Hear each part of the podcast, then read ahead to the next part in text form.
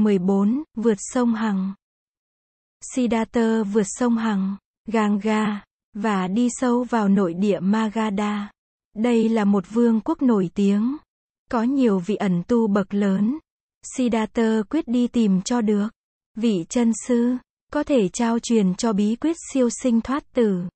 Phần lớn những nhà tu hành này đều cư trú trong chốn núi rừng, theo sự chỉ dẫn của các bạn đồng tu. Siddhartha đi tìm họ để tham vấn, học hỏi, thực tập, hễ nghe nơi nào có vị chân sư, là Siddhartha tìm tới, dù phải vượt núi băng ngàn, dù phải dầm sương dãi nắng tháng này qua tháng khác. Siddhartha đã gặp những người tu thuộc phái lõa thể. Họ không có một mảnh áo quần tối thiểu nào trên người. Ông cũng đã gặp những nhóm người tu khổ hạnh. Những người này không nhận thức ăn cúng dường của nhân gian. Họ chỉ ăn rễ cây, đọt cây, và trái rừng. Họ để cho nắng gió, và mưa bão hành hạ xác thân họ. Họ tin rằng chịu đựng được những khổ hạnh như thế, thì sau khi chết, họ sẽ sinh lên cõi trời. Có một hôm, Siddhartha nói với họ, dù các bạn có sinh lên cõi trời đi nữa, thì những đau khổ trên trần gian, vẫn còn nguyên vẹn. Chúng ta tu đạo tức, là đi tìm phương thuốc giải khổ cho cuộc đời, chứ không phải tìm cách trốn tránh cuộc đời. Đã đành, là nếu ta o bế thân thể ta, như những người chủ trương ăn chơi kia, thì ta không giúp được gì cho cuộc đời. Nhưng nếu ta hành hạ thân thể ta, ta cũng chẳng giúp được gì hơn cho cuộc đời là mấy. Nói xong, Siddhartha từ giã họ, và tiếp tục con đường tham cứu học hỏi của mình. Ông tìm tới nhiều đạo tràng khác nhau.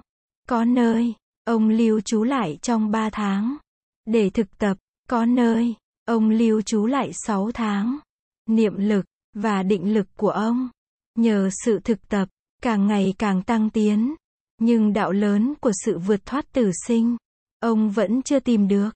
Đôi khi ngồi thiền tập trong rừng, hình ảnh của vua cha, của Yasodhara, và Rahula, cũng như những hình ảnh của quãng đời niên thiếu hiện về.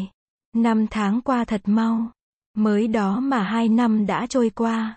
Từ ngày Siddhartha rời bỏ xứ sở.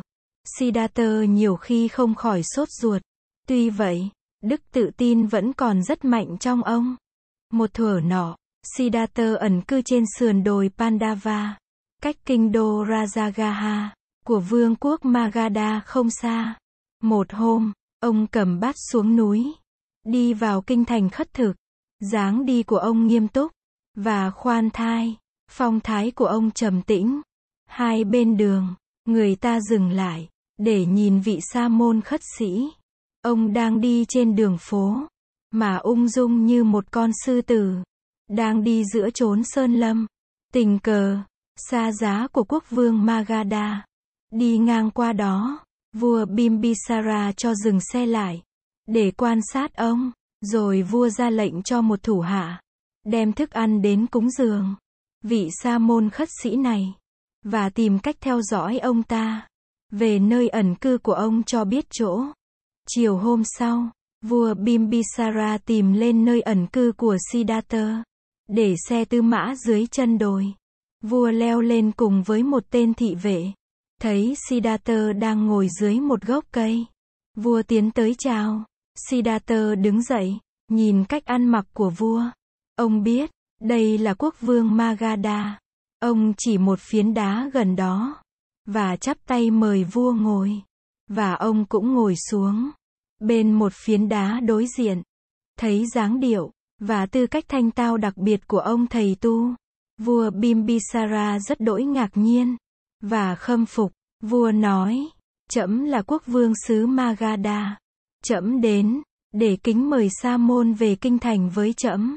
Trẫm ước ao có Sa môn bên mình, để được thấm nhuần đạo đức của ngài. Có được ngài bên trẫm, chắc chắn nước Magadha sẽ có hòa bình và thịnh trị. Siddhartha mỉm cười, Tâu đại vương, bần đạo đã quen sống ở chốn núi rừng. Sa môn ở đây thật là cực khổ. Giường chiếu không có, người hầu hạ cũng không. Nếu ngài chấp nhận về với trẫm, trẫm sẽ để dành cho ngài. Riêng một cung điện, ngài về để dạy dỗ. Đại vương, đời sống cung điện không thích hợp với bần đạo. Bần đạo đang cố công tìm cho ra con đường giải thoát. Để có thể cứu độ cho mình. Và cứu độ cho những kẻ khác. Đời sống cung điện, không thích hợp với hoài bão của kẻ tu hành này. Ngài còn trẻ, mà quả nhân, lại cần một tâm hồn bạn hữu mới trông thấy ngài lần đầu. Trẫm đã đem lòng mến yêu. Ngài hãy về với trẫm nếu cần trẫm sẽ chia một nửa giang sơn này cho ngài trị vì. Rồi đến khi tuổi cao ngài sẽ trở về cuộc đời của kẻ xuất gia. Như vậy cũng chưa muộn. Bần đạo xin cảm tạ tấm lòng chiếu cố của đại vương nhưng quả thật giờ đây bần đạo chỉ có một ước vọng mà thôi đó là ước vọng tìm cho ra tránh đạo. Để cứu giúp muôn loài. Thì giờ đi qua rất mau. Tâu bệ hạ, nếu ta không sử dụng năng lực của tuổi trẻ. Để thực hiện điều ta mong ước. Thì không mấy chốc, tuổi già sẽ đến. Và ta sẽ hối tiếc. Với lại, cuộc sống rất vô thường. Cái khổ của sinh lão bệnh tử. Luôn luôn rình dập ta. Những ngọn lửa phiền não nội tâm như tham vọng, giận dữ, oán thù, si mê, ganh ghét, và kiêu mạn, đang nung nấu tâm hồn ta. Ta chỉ có thể đạt tới an lạc thật sự. Nếu ta tìm được con đường. Chỉ khi nào đạo lớn được tìm ra, mọi loài mới có một đường thoát. Nếu bệ hạ có lòng yêu mến bần đạo, thì xin bệ hạ để cho bần đạo được theo đuổi con đường mà kẻ tu hành này đã hướng đến từ lâu. Càng nghe, Vua Bimbisara càng lấy làm cảm phục. Vị sa môn khất sĩ. Vua nói, quả nhân rất sung sướng. Được nghe những lời nói đầy cương nghị. Và đầy đạo hạnh của Ngài. Kính bạch đại đức sa môn. Ngài là người xứ nào? Dòng họ của Ngài là dòng họ nào? Ngài có thể cho quả nhân được biết hay không? Tâu Đại Vương, bần đạo xuất thân từ vương quốc Sakya. Dòng họ của bần đạo là Sakya. Vua Sudodana, là người thân sinh ra bần đạo. Hiện trị vì ở Kapilavatthu.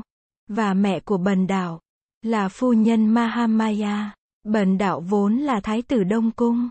Nhưng vì muốn xuất gia tìm đạo, mà phải rời bỏ cha mẹ, vợ con và cung điện, kể đã được hơn ba năm trời. Vua Bimbisara rất đỗi ngạc nhiên. Vua thốt lên, Thế ra ngài, cũng là người thuộc giới cành vàng lá ngọc. Chậm hân hạnh được gặp ngài. Bạch Sa Môn, giữa Hoàng gia xứ Sakya và Hoàng gia xứ Magadha đã có liên hệ thân hữu lâu đời. Chậm đã dại dột, dám đem danh lợi ra, mà thuyết phục một vị đại sa môn. Xin sa môn tha thứ cho chậm. Trẫm chỉ xin ngài một ân huệ, là thỉnh thoảng viếng thăm cung điện, để trẫm được cơ duyên cúng dường. Rồi khi nào tìm ra được đạo lớn, xin Ngài từ bi trở về, chỉ dạy cho đệ tử. Xin Ngài hứa cho. Siddhartha chắp tay đáp lễ. Bần đạo xin hứa, là khi nào tìm ra được đạo, bần đạo sẽ trở về, chia sẻ với đại vương. Cuộc tiếp kiến chấm dứt.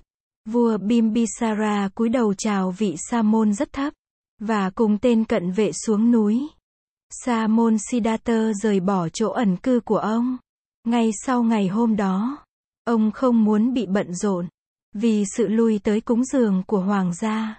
Hướng về phía nam, ông đi tìm một nơi khác thuận lợi cho sự tu tập. Nhờ người mách bảo, ông tìm tới đạo tràng của đạo sĩ Addaka Ramaputta. Ông nghe nói, đạo sĩ có chứng đắc cao siêu lắm.